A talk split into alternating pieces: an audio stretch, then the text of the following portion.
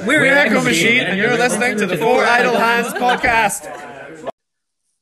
Welcome, one and all, to the pre Christmas Four Idle Hands podcast. Do they know it's Christmas time at all, Terry? Well, I'm not sure. I don't know. I mean, I've got my bells out here, or my jingle bells that I've got. It doesn't. It doesn't really feel like Christmas at all this year, does it? So, No. um, no. the only stampeding hooves that you'll find will be at Sainsbury's, I think. Yes, well, they're all looking. Apparently, toilet roll once again is in demand. Un- unless folk, are maybe maybe we're doing folk at a disservice here. They're buying the toilet rolls for some sort of strange Christmas craft or something. Maybe. Um, I mean, there was. I did see Sports Personality of the Year award last night. It was messy, and they were all doing keepy ups with toilet rolls. Maybe that's what it is. right, we, we've got a lot to get through, Terry, so we, we, we better do just a, a little introduction and uh, tell you that uh, we don't have a guest today. Uh, we have Terry's jingle bells, obviously, they're as close as we get to a guest. But we have guest contributions from the, the Capollos and uh, Stephen from the, the Little Kicks. And uh, we are going to run through news of the, the week and what a momentous week it's been. And we'll have the best of 2020. Uh, we'll have our choice of albums and songs and gigs. And uh, Terry's going to pick some movies for us as well. Yeah. I'll be reviewing uh, Paul McCartney's new album, and Terry's going to take a troll through uh, some decent podcasts on, on the go, and uh, we'll we'll have a mini review of our own, and uh, we will uh, look at an optimistic fashion at what's going to happen next year, Terry. Yeah, because let's let's face it, next year can't be any worse than this year. I mean, Oh, yes, I can. I mean, I mean, I we were talking earlier about. I mean, whoever said you know things can't get any better or can't get any worse, probably just spoke obviously a weekend too early because basically five was it five o'clock, four o'clock on Saturday afternoon. Actually, a couple of things happened on Saturday afternoon. Actually, um, so first of all, bloody Gloucester beat Ulster in the last minute. yeah. Then we had Boris, and then we had Nicola. So by six o'clock, I was done. So, so, so, so we're all. I mean, is Christmas cancelled? Do you think? Uh, well, uh, to um, all intents and purposes, for uh, I would think maybe about seventy percent of the population, it is most definitely cancelled. I mean, I was planning uh, before all this to go over to Ayr uh, uh, with Gillian to um, spend Christmas over there with some of her cousins, and we, we we came to the decision we couldn't do it. So yes, cancelled for us, but we'll have a good time anyway. Yeah, I mean, I think you know, I think that's the whole thing. I mean, going back to, we're not going to get too political on this, but obviously from last week where they were talking about the five day, you know, the five day free, do what you want, travel around the country, have your Christmas with your, just don't kill your granny sort of thing, and then all of a sudden now it's one day. Less people now? I'm, I'm quite confused, but um, don't travel. And then of course we had Matt Hancock yesterday, almost in tears again actually on the Andrew Marr show. He did kind of squeeze on out a little bit um, talking about folk travelling from London up to Manchester and Leeds and all the rest. But th- those people that probably planned to travel and probably didn't even hear the news about the London thing. So, um, but it yeah, it's say, been, it's been compounded really by uh, this uh, mutation that they have discovered, Yeah. which is uh, laying waste uh, to um, accident and emergency and uh, hospitals uh, throughout the southeast. At the moment, we're we're fortunate we don't have as much of it here, but Nicola's got a wet dream of closing the Scottish border. So she has. And, and I don't know if you saw the Sunday papers yesterday. There was a great. Um, we're recording this on Monday, the twenty first, by the way, in case people have a timestamp. So it was the Daily Telegraph. I, I read. I didn't read it, but I read the front page, and it was Christmas cancelled by mutant virus, and underneath was a massive picture of Boris Johnson. this was perfect. But yeah, I mean, apparently the, the Scottish border police are out in in in, uh, in force apparently now. So. Um, they're going to be laser targeting any sort of Manchester or Glasgow or uh, cars heading up north further. That's yeah, I mean, they have they have said they won't enforce it, and I don't I don't believe they will. But Yeah, but the, the lesson that uh, needed to be learned, I think, from the um, initial outbreak uh, back in um, uh, March and the, the lockdown that followed was that um, you can't control a virus uh, if you've got open borders. I mean, people coming in and out uh, is going to lead to difficulties for other countries, neighbouring countries. And I know, you know, uh, the UK is maybe not on the best of terms with some of its neighbours at the moment, but uh, still, in all, uh, it's a sensible thing to uh, close the borders and try and control uh, infection like, like this. And, and uh, you know, they're they're getting um, the treatment from the French at the moment. They're getting upset about it, but uh, it really it's a sensible thing to do until uh, the UK start uh, testing drivers as they uh, crosses uh, the border of the ferries. I think that's what's going to happen now. It sounds like it. I mean, you look at, I mean, obviously going back a long time now to New Zealand and Australia, where, where they, you could quite easily close borders and just keep it all in and stuff. And here, you know, yeah, yesterday people were arriving from the from from from the Europe on flights and around the world, and um, I think they're going to, yeah, they're going to test the drivers either before they leave Britain or when they arrive. And I, I heard a Pearl lorry driver this morning talking about, you know, the amount of contact he has on a journey is pretty minimal. Um, it really just is a, a half an hour filling out paperwork somewhere, and he just he's in his truck the whole time, and hopefully we'll get those guys moving again because I I need my broccoli. Uh, yeah, uh, um, I mean, it, it, for uh, Scottish um, uh, produce uh, suppliers, this is really bad news. I mean, uh, you've got a lot of um, langoustines and crab and stuff like that that are um, landed and then put directly on the back of a refrigerated trailer and, and they make their way um, you know down uh, across the, the channel from Dover they'll not be able to do that what's going to happen that stuff it's got a very short shelf life you know and it's valuable stuff. No, no, absolutely. I mean, and, and, the only thing they've said to be short of is probably citrus fruits and, and some salad leaves and stuff, which always reminds me of my favourite Scottish joke was, I'm pretty sure it was Kevin Bridges or somebody said that when they arrived at the border for, from England to Scotland, there was a sign saying, no salad for 500 miles. um, which I thought was quite quite appropriate today. But yeah, it's a shame for everybody. It's a shame for all the businesses that have to shut on Boxing Day. I think it is pretty much everywhere. Um, yeah, and speaking so, of, speaking of shames, the Brexit end game is still playing out. Terry, how long can this squeeze on for? I, I think it's just going to dribble on. I mean, if I don't know if you watched it. it like yesterday they said that it was ninety eight point five percent done this deal, and it was basically down to the fish, um, which was the, the, the problem I think. And surely they could surely they could figure out the fish sort of thing. So, but one shocking revelation I saw the weekend about Brexit was that, and you'll be disappointed as well on this one, is that Hugo Boss apparently from their European web store uh, have to stop shipping into Northern Ireland apparently for three months. they said they can no longer ship to Northern Ireland until March, I think it said, um, which is obviously going to be absolutely tragic for, for most of those well dressed people in Belfast. Yeah, the, the, the golfers will be uh, devastated. Oh, devastated. But but but the Brexit thing, I saw um, again. Um, Mrs. Mrs. Mrs. Sturgeon, Miss Sturgeon asked for a extension to the kind of interim zone sort of thing, which is obviously not clearly going to happen at all. No. And, and a week from today, we'll all be out of Europe and Dane as well will be. Yeah, uh, I mean, I'm starting to get uh, emails from my suppliers because I import uh, various uh, bits of furniture and stuff like that from um, from Denmark, and uh, I'm I'm getting now starting to get emails about the new regime and uh, uh, all sorts of tortuous uh, kind of difficulties in, in terms of um, uh, paying people, uh, of having now to pay for the uh, transit of goods from UK ports to to me, which I didn't have to do before. And uh, obviously, prices are going up as well because this thing is is just adding cost and bureaucracy for um, every participant in trade. You, you, know, between the UK and the EU. So um, yeah, um, not really um, a, a, great start to the year that uh, in in, um, uh, uh, in 2021 for me. No, and, and that coupled with the whole extra lockdown, and again, yeah. said it's going to be six six weeks. Didn't they say six weeks? Yeah, yeah. Well, in, I, in England, I'd be very surprised if we're able to uh, reopen uh, in a normal fashion um, uh, until well, you know, it, it, it, they're saying the middle of January, but I, I, suspect it'll be longer than that. I think it's this could go yeah. for some time, you know. Yeah. Anyway, we're we're, we're going to move on to uh, slightly more optimistic things, and uh, we've had some interesting um, football this week. Um, uh, although one of the most devastating things this week um, uh, and depressing things was Manchester United winning 6 2 yesterday against Leeds. Uh, that, was fantastic. I mean, I mean, I mean, I mean, I felt. I mean, it would have been great if they had some fans because that was a game I always remembered. It was, I, I mean, the Man Liverpool was always a decent game, but the Leeds one was always there's always trouble in that game. Like so, um, but I thought I turned, I actually turned it on 10 minutes, 15 minutes in, and it was 3 0. Yeah. Um, and that was really it. But it was, I mean, it could have been, someone said 10 8. Um, either way, really. I mean, I felt. Um, but what that guy, Bel- what's, what's the guy's name? His name, first name, Bielsa, the Leeds manager. Bielsa, yeah. Sitting, yeah, sitting on his little plastic blue box. I know. which, which has now got a lead sticker on it. He, he, looked like he was getting ready to curl one off. yeah, it's just a bit strange.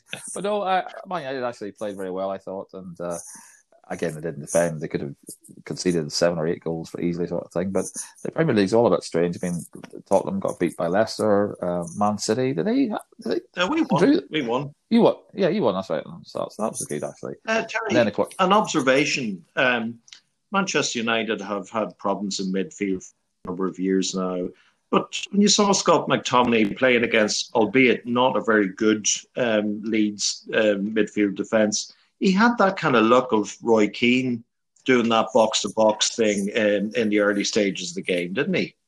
He, he, did. He looked. He looked like he'd had some sort of confidence boost. I mean, the shot that he took uh, in 57 seconds. I mean, that would have set him up for the rest of the game. But um, I mean, I know Pogba didn't start, but came on. I think. But um, he looked good actually. Yeah. I mean, Scotland must be very excited for the Euros next year. I think. But uh, if he plays plays like that, so um, and of course, man. Well, we'll come to that in a bit. But Rashford played very well, and um, no, it was great. Yeah. And, uh, and then on the Sports Personality of the Year award, I think obviously Klopp got the Coach of the Year, which I can't really fault that, I guess, too much. But yeah, he's he's had he's had a good year, that sort of thing. Yeah, and uh, and uh, Ollie, uh, I mean, uh, we were talking um, not so long ago of him uh, potentially getting a bullet.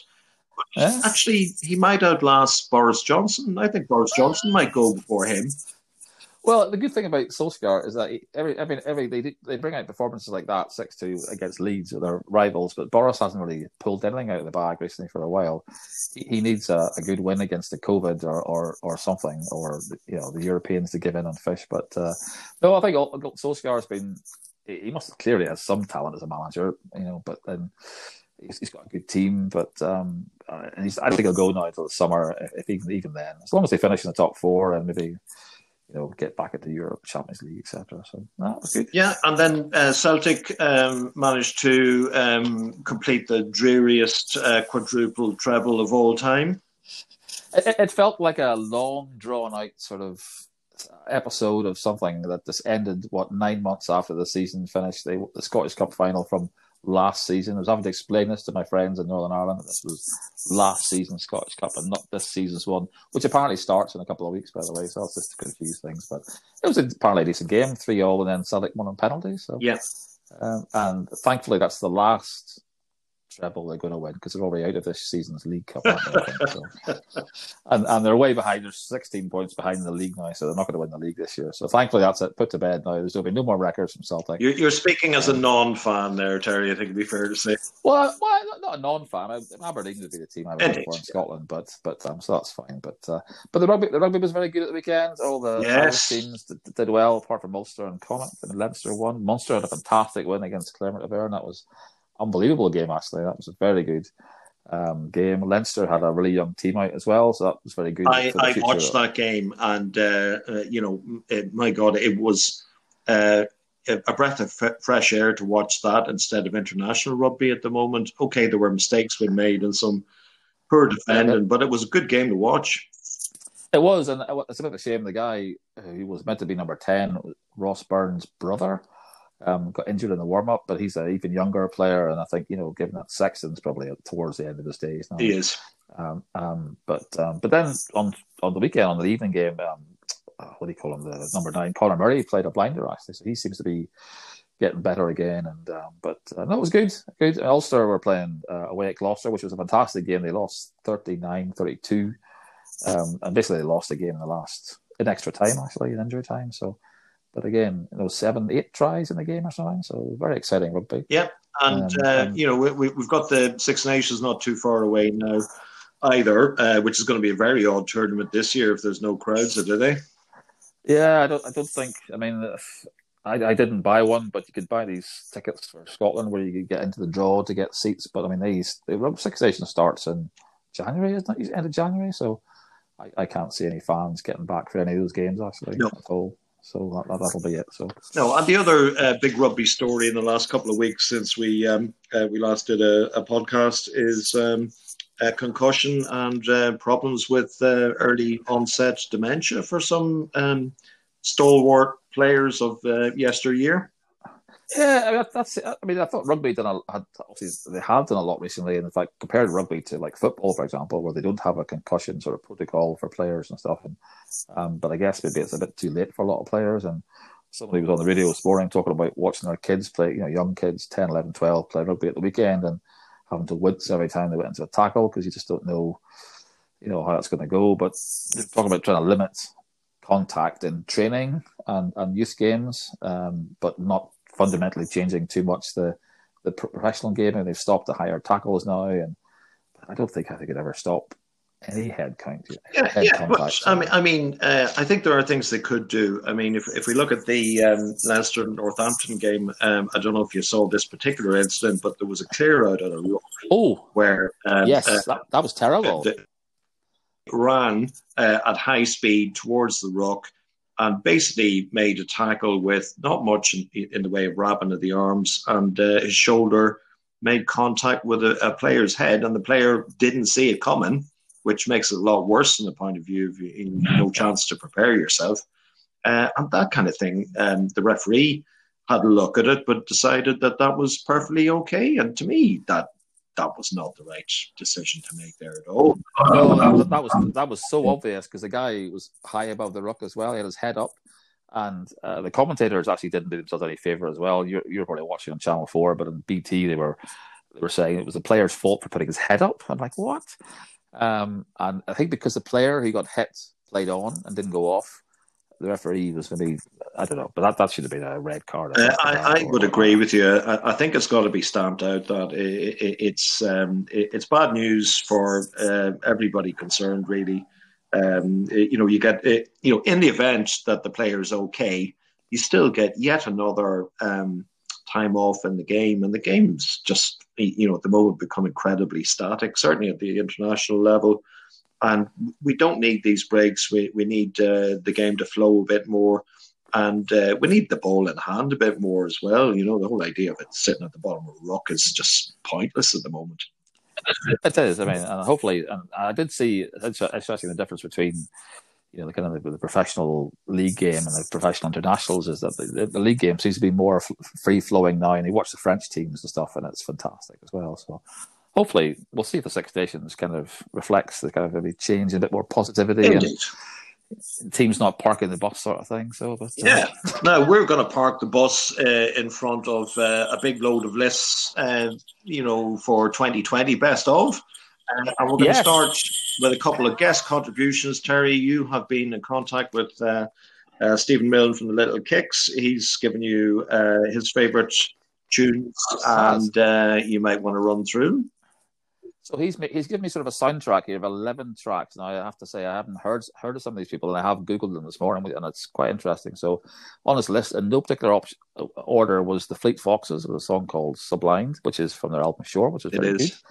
Uh, a track from Rufus Wainwright called "Alone Time," which again is from his album "Unfollow the Rules."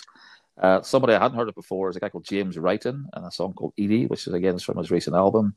Another one I'd never heard of was a, a, a artist called Loma um, and a song called Ocotillo, which again was very good. The next one I actually did listen to a bit of this over the weekend. Erland Cooper. Yes, have yeah, yeah, yeah. So from uh, he's from Stromness in uh, Orkney, and he had an album out um, called Landward, which is a song called Harry that was great. Um, I actually listened to an album of his this morning, which has I think seven tracks, and basically called Cairn Tracks Part One to Part Seven. Very atmospheric sort of stuff. Very good. Enjoyed that. Uh, Andrew Wasylyk, I'm going to yeah. say. He's he's from Dundee and he's got a track called A Further Look at Loss. Um, at which point, I have to say, there's a fairly mellow list from Stephen here. Um, so it's obviously, it's, I don't say it's depressing, but it's a fairly mellow list. But it's a good list. Um, Kelly Lee Owens and a song called On, which again is from a recent album. Uh, one I hadn't heard before was Ellie Priest and a song called What Moves. Uh, and then a couple at the end, which I have heard of, was a track called The Adults Are Talking, which was from The Strokes, uh, the new normal album. Uh, pretty pleased from Dua Lipa. And another one I listened to this morning was a band called Holy Fuck. And an album called The Deleters or Just Deleters. Yep. Have you heard yeah, of that? Yeah, I have, yeah, yeah. All right. That's a really good one, actually. I listened to that this morning. I thought that, that's that's very enjoyable, actually. Um, then I got uh, I got all the Capollos here. So they, they've given me their sort of albums of the year individually. Go for it. So Kyle Capollo, no, I have to call him out here because his first option was Liam Gallagher's Christmas single. but which, but he then changed his mind, and it's Paul Weller on Sunset, Okay. which is a an, an excellent album. Um, I don't know if you listened to the remix version of this album, by the way. It's it was a bit strange thing to do, but I listened to it and didn't have. I enjoyed the album, the, the main album, great remix album, not so much. Um, Brett's was Tame Impala, uh, Borderline, which I guess was a very popular. I didn't rate year. that at all. Uh, I, I didn't make my list. Um, I did make Stuart's list actually. He was very keen on that one. Now Lloyd has an album here, and I don't know which one's the album, which one's the the type, the artist. Alligator Moon, mhm. and a song called, or an album called Marmalade Dreams. Right. So You I didn't, me? didn't get a chance to listen to that. New to me, yeah. And then Greg was um, Taylor Swift's Folklore, which I think is probably on a lot of people's lists. Of Yeah. year, so. So, so what would be your one, Michael? Uh, kind of well, I, I think my album of the year would be Roisin Murphy's Roisin Machine, and um, uh, for lots of different reasons. I think- think she's a real talent when it comes to um, uh, the dance and dance floor kind of vibe, and um, it, it's a very uplifting record. Um, you know, progresses through a lot of different styles and lots of crowd uh, crowd pleasers on it. So I really enjoyed that. Actually, uh, you know, looking through the rest of the albums that um, uh, I'd like this year. A lot of them were by um, uh, women, female artists. So uh, Laura, Laura Marling's uh, songs for her daughter, Phoebe Bridgers' Punisher, um, uh, Billy No Mates. That's a good record as well. Uh, and then other things that I liked were Working Men's Club, Crying Bin, Gorillaz, um, and Fleet Yeah. Fox's album very good as well. And the War and Drugs live album was excellent. Lost my Okay. So, so funny enough, I, I didn't have Roisin Murphy on my list, but I did listen to it this morning, and uh, which and I'd forgotten how good it was because you're right, it is a very uplifting, very good album actually. So, so I had a couple of I had Phoebe Bridgers as well, which was which is a great album. I also had Fiona Apple, Fetch the Bolt Cutters. I did Bolt Cutters. I did enjoy that one. I enjoyed the Fontaines and Springsteen. Um, I also one which I bought. Is, it's the first album I bought just purely on the name this year was Go Go Oh, yeah. Which I, I think that's probably my second most played album this year. Actually, I think I've played it a lot, and the album I played a, most, I think, probably was Jason Isbell uh, Re- Reunion, which is a great album. And I had a couple more on here. I had um, Steve Earle's new album, which was good. I had Roisin Murphy, obviously, and one album I've listened to a lot of actually, which is not an album of the year, but it, it came out this year on Record Store Day. Was the Alternative Rumors? Okay, right, yeah. I've I've I've had it on yesterday again, and I've have to say I really enjoyed that album. Um, I've listened to it quite a lot. Oh, and Gerry Cinnamon was one as well. I think put Gerry Cinnamon Yeah. there. So, um, and uh, and oh oh sorry, yeah, there's one more here. it's the uh, soundtrack, and it comes up later on of the Eurovision film with Will Ferrell. okay. But you, what were you saying? So you're saying what was your song? Oh, right. Uh, well, um, I don't think it's actually uh, had a physical release yet. It's um, certainly available as a download. Uh, Janelle Monáe's Turntables is absolutely fantastic. I mean, it is a, a, a protest song, but it's uplifting. It's got real energy to it and a bit of vim. And uh, yeah, that that's easily my standout track for the year. Okay. I think I think mine would be probably Kyoto from Phoebe Bridgers, which I'd also like to point out was on Barack Obama's playlist for the Cool. year. Um, oh, and one thing linked into saving 2020, you'd, you'd be glad to hear this that today, of all days, Ed Sheeran released a new track today, by the way. That's what we didn't need. No, yeah, I saw it this morning and I thought, there we go. That's gonna at least that's gonna take some topics sort of thing. So, and your your worst song Uh, of the year? uh, really, no contest. John Bon Jovi's uh, car crash take on Fairy Tale of New York. It, it wasn't the best actually, and I would probably put most of his album onto that list as well. Actually, so I think uh, A I think, worthy I, mean, winner. I don't think even. Yeah, I, don't- I mean, I'm not. I'm not even sure it is Bon Jovi anymore. I think that might just be him these days. But uh, no, that that that was a particularly terrible song, and I thought I saw the Pogues tweeted support for it, but then um, Shane MacGowan was was definitely against that. Yeah, I they, they like the royalty uh, money from rubbish like that, you know. That's what boils down to. Why, why else would uh, people cover it? You know, um, Ronan Keating as well, another terrible Oh, version of it. there must be so many sort of cover versions of these sort of things, but yeah, not not a pretty crap song actually. So we'll avoid that one if we got a chance. So, so we're going to be stuck indoors over Christmas, um, probably and into the year. So I've I've picked some of the movies that I enjoyed this year. Um, there's not been many in the cinema, although there is two actually. But um, So number one, not these aren't in the order by the way, but it's in the order I've watched them. So the most recent one was Finding Jack okay. Charlton, uh, which is it's a really interesting documentary about Jack Charlton actually. So and it's got a fantastic story about, about the Republic of Ireland playing Italy in Euro not Euros in the World Cup in yeah. 1990. Is it, quarter, it was, quarterfinals? Yeah, yeah. I think. And they realised they'd put on the wrong kit when they were in the tunnels. and they had to go back and change their kits. I think they were in white shirts. I think Italy were in white shirts, and they had to change in the tunnels. That was good. Um, I've already mentioned it. The Eurovision song yeah. Will Ferrell. I mean, it's rubbish, but I have to say, it made me smile a lot. I really enjoyed uh, 1917, which came out in January. Um, obviously, the tale of World War One tale, which from Sam Mendes, which is great. Uh, I enjoyed Parasite, which is a Korean movie, um, quite dark but quite nicely sort of humor as well. And it's not really a, it wasn't a film, but I really enjoyed watching the series. Was I think called The Right Stuff, which is kind of a re, sto- retelling of the Mercury astronauts yeah, story, yeah. Um, which was good. And sad recently because Chuck Yeager, who was in the original film of that, died. The actual sort of test pilot died recently, but that's on Disney Plus, so you have to have a subscription to watch that. But I, did enjoy it. I like that kind of. Thing. I I read his autobiography, Chuck Yeager's autobiography, probably uh, uh, 25 years ago. It must have come after the, the, the movie The Right Stuff, and it's a fantastic read. he, he's oh, a yeah. real, I mean, real character, guys... and uh, didn't have much time for um, um, astronauts, you know, spam in a can, I think was what he was uh, referring them to, you know, because they didn't actually fly. The uh, it was all done by by computer at the time. So no, exactly. So, but it's, the show I, there's a eight part series, which is not as good as the film actually. Um, mainly because of the films, it's a fantastic cast, but the story is quite good. And they kind of go into a few more of the stories about how they got there. And Alan Shepard had a lot of problems and issues with uh, vertigo, vertigo, believe it or not, and kind of uh, yeah. hearing problems. But um, still managed to be the first man in space, um, but uh, into, into no, orbit. he wasn't. So, uh, fast... Yuri, Yuri Gagarin was the first man for, in space. Sorry, oh, I, for, I, forgot the corporate line. Dear, first American. Dear, Terry. Oh, no, first, no, no. I tell you what, it's the first free man in space, is what they sold it as, actually. So, first free man in space. So there we go. But so I watched yeah. that, and that was great actually. So and also, if you got time, watch the Diego Maradona. Oh, it, it is fabulous. Yeah, absolutely. And the, I've not been to the cinema this year, but um, uh, something I did enjoy watching was uh, Succession. Uh, the, the Brian Cox yes. Uh, series is fantastic fun. And also, don't forget, maybe we watched Monaco in the yeah. summer.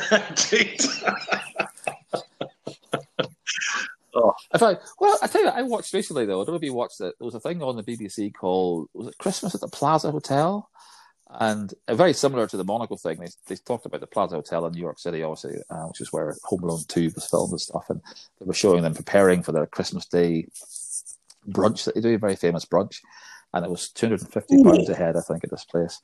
Um, yeah. But so me and Catherine watched it separately, and, and we both agreed that a we were disappointed that the food looked rubbish. Um, it, it, it, you were eating in basically what looked like a cafe bar, so you were paid. It didn't look great, and people were queuing for it from ten o'clock in the morning. They were getting food at half past ten in the morning, and I thought, why would they eat so early? Did Maybe that's because Americans don't really have a Christmas. No, they, they don't, uh, and you know they don't really have uh, any holidays other than a couple of weeks in the uh, the summer. And apart, apart from that, it's yeah. St Patrick's Day and um, um, Thanksgiving. Uh, Thanksgiving. Yeah, those, those are the main yeah. ones. Um, yeah. So if, if, you get if you get a chance, it'll be on the iPlayer, um, but it's worth it only because it looks so underwhelming the food they produce, and you'd you'd expect for that for five hundred quid for two people, you'd expect it. You would fantastic. Oh, so it's it's not even it's self service by the way. So, so so you in a canteen, you do, yeah. You know, you, in a ca- yeah, pretty much. And the guy slaps down a lobster Lovely. and a bit of turkey and you know, whatever you're having, and uh, gives you some bub. I'm sure it's free drinks and all that. Well, maybe not actually. Um, but it just looked particularly underwhelming, sort of thing. Yeah, uh, but you've been wat- watching or listening rather to some um, less than underwhelming podcasts, Terry. Uh, there's a couple of things you've been listening to. There's a one by David Dimbleby, um, formerly of the BBC. Yes, this is this is called the Fault Line, and it's a really interesting story. So it's um, basically the story of the Bush Blair um, loving, I guess you'd call it. I mean, you remember the? Do you remember? Do you remember Blair, was Blair not wearing like a leather flight jacket was, at one yeah, point? Yeah. Bush Bush had given him and stuff, and they went to Camp David, and it's all about that kind of relationship and how Bush and Blair would go off together without any advisors, and they'd be kind of shitting themselves at what the hell are you going to talk about, sort of thing. And leading up to the Iraq, the second Iraq War, the, the weapons of mass destruction, we all remember the stories now. Do you remember Hans Blix, Indeed, the yeah, weapons yeah. inspector? Yeah, so he he comes into it, and all these mobile delivery truck rockets that Iraq were meant to have didn't have, and how that all kind of unfolded, and how Blair basically, you know, bet the house on on Bush, and and never really paid a price for that. I mean, he got he got away with it. They, they made it up, um, and it's it's it covers where the intel came from, which is remarkable. And I don't want to give it away because you can listen to it, but the intel came from an Iraqi dissident that kind of um, uh, sort of managed to escape from Iraq, and his name was what do they call him now? Oh, Curveball. That was his, his, his name. Curveball was his name. He was in Germany. Turns out, when they really looked at the data, the Americans never interviewed him. He was interviewed by German sort of secret Right. services people, and t- he was just making it up.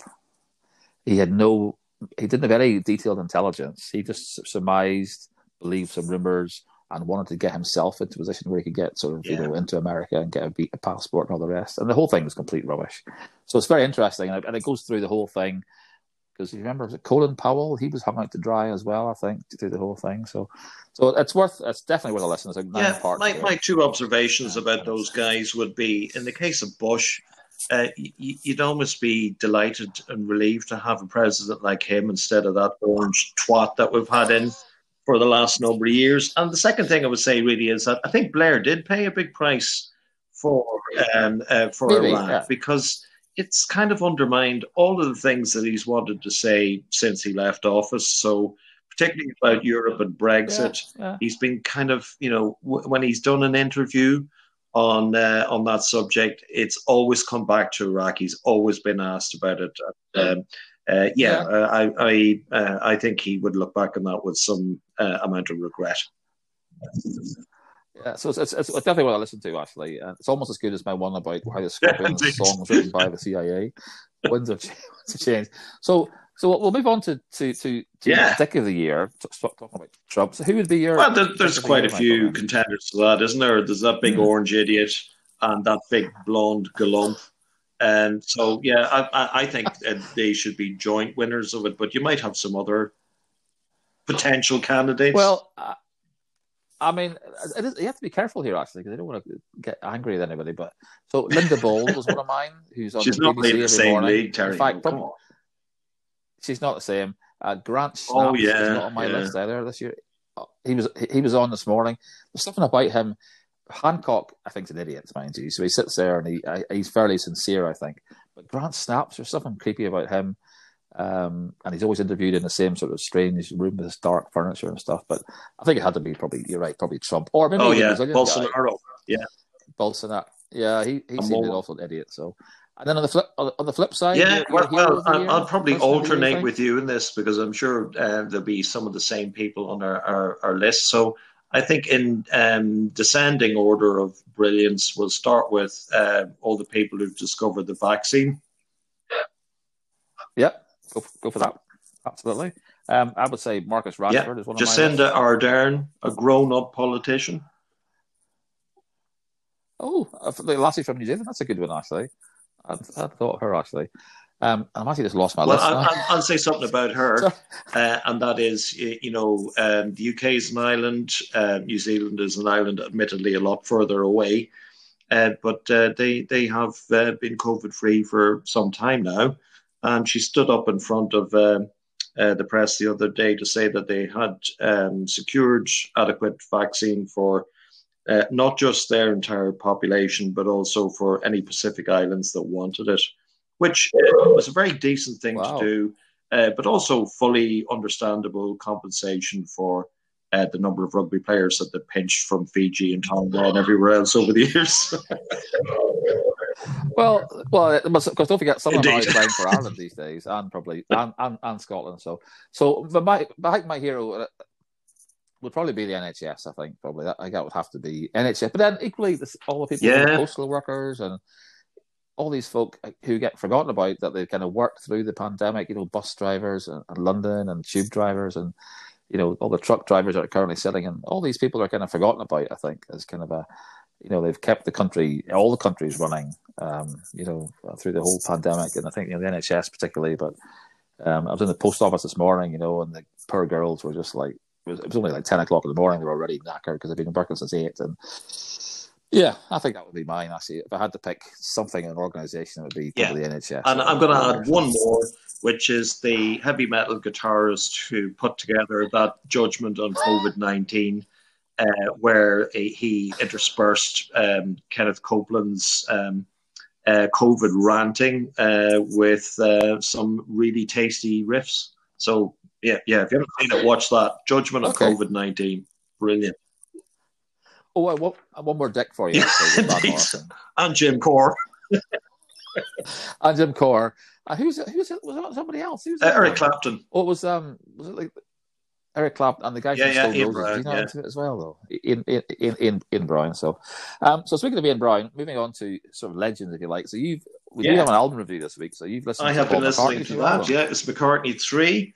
So uh, uh, an album recorded in lockdown where he plays uh, all the instruments and he's produced it himself. A lot of his recent albums have been co-produced with um, uh, the likes of um, uh, Nigel Godrich and um, Mark Ronson, amongst others. But this is all his own work.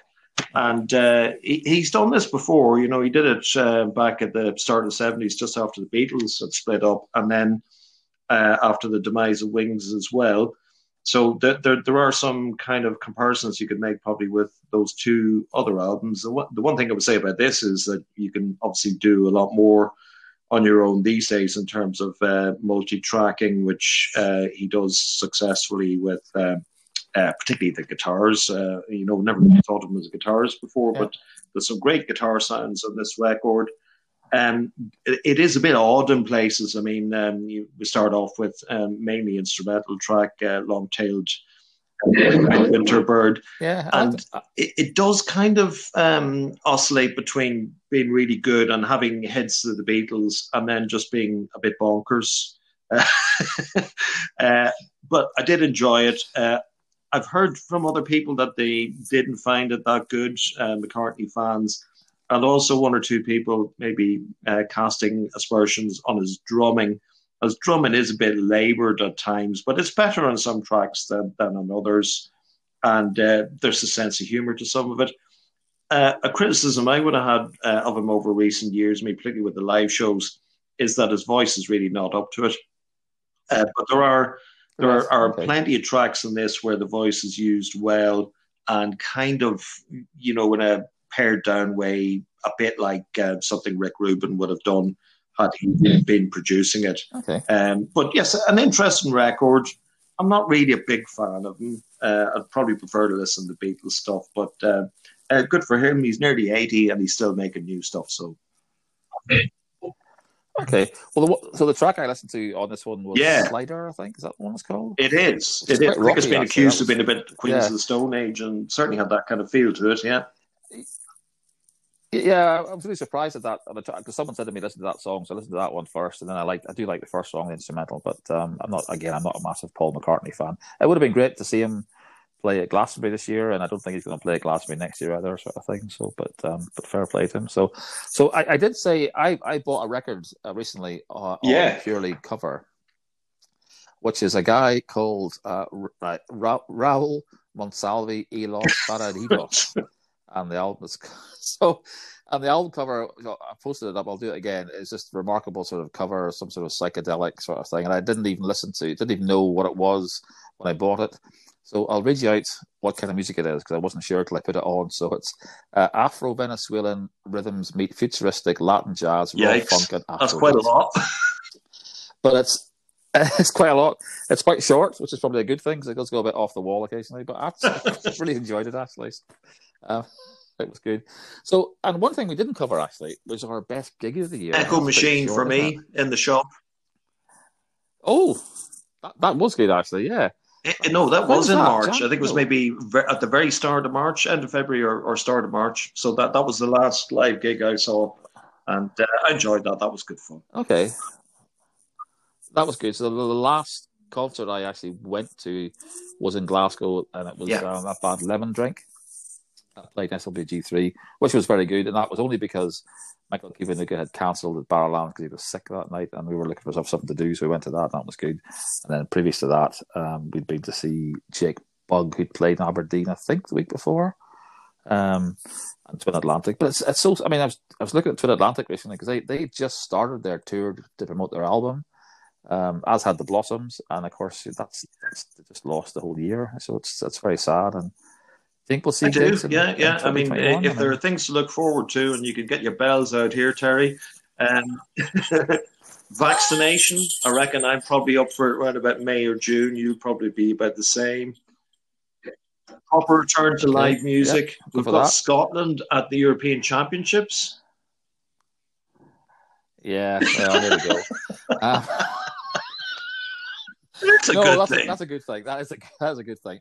It is a good thing. I'm quite excited about that actually, and whether there'll be tickets to go and watch that or not. We, and they talk, they're still talking about the formatting of it as well. So, so that's good. So, but I think you're right. Live music will come back. Yeah, and we got we got the Lions so. tour in South Africa as well. First time since 2009. I can remember watching that second test in a pub in Bundoran in, in, in the summer, and it was the most brutal, the brutally physical match I think I've ever seen.